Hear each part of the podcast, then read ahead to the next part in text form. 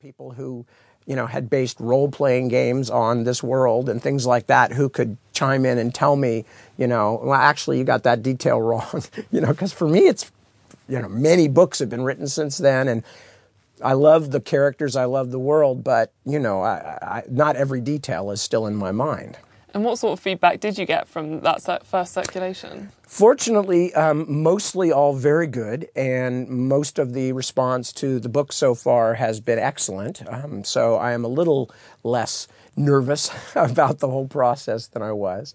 Um, and a lot of people just said, oh, it was so good to see these people again. And that was really what I was looking for, that the characters, especially that people cared about, would be would feel like the same people even if they had aged 30 years. So it's been pretty reassuring so far. And of course these are fantasy novels, but do you ever draw on events from real life?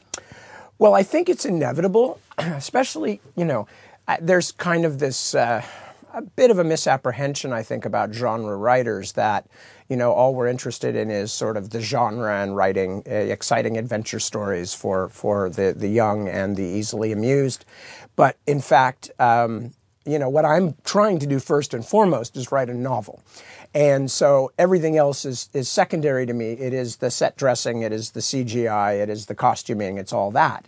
But it's not the story itself. The story has to stand up. You must care about the characters and all of those things. So um, as a result, I, I have to be very satisfied with the book itself as a book.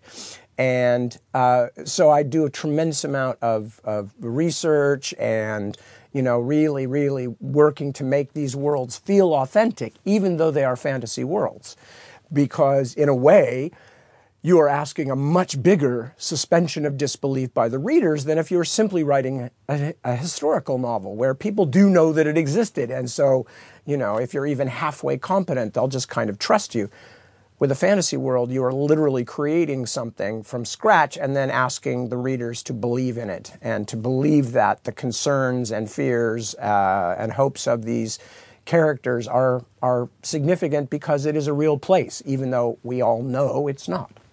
And um, were there any characters that as you developed them in, in this book maybe didn't go the way that you thought they would when you finished the last ones? Well, it's it's hard to say since I'm still in the middle of the story at this point um, of the second series. I, I, just finished the second book back home, um, and there will be you know another one uh, probably long, as many of mine are, um, still to come.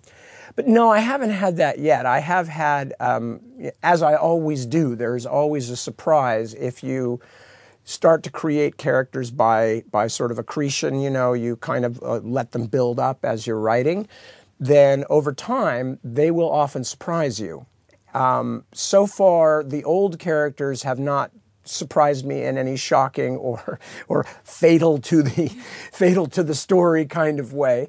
But I'm sure there will be a few because again, at a certain point, um, if you really are trying to create realistic characters, the more real they become, the more they are not entirely in your control. They are not merely chess pieces. They are, in fact, or are supposed to be full blown three dimensional characters. And sometimes you will realize, oh, I had this kind of plan for what this character was going to do.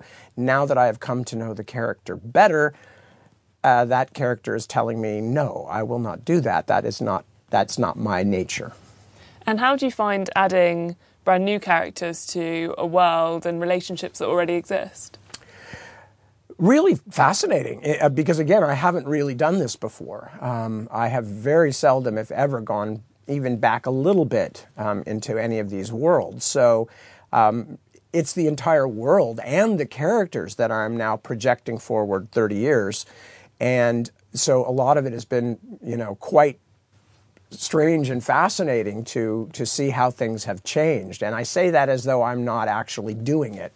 Of course, I am doing it, but with this kind of story, I, I find that there is a certain certain um, it's like chaos theory. You know, you have this this sufficient when you get to sufficient complexity, then there is emergent order. Things begin to come out of it that you hadn't seen or hadn't expected.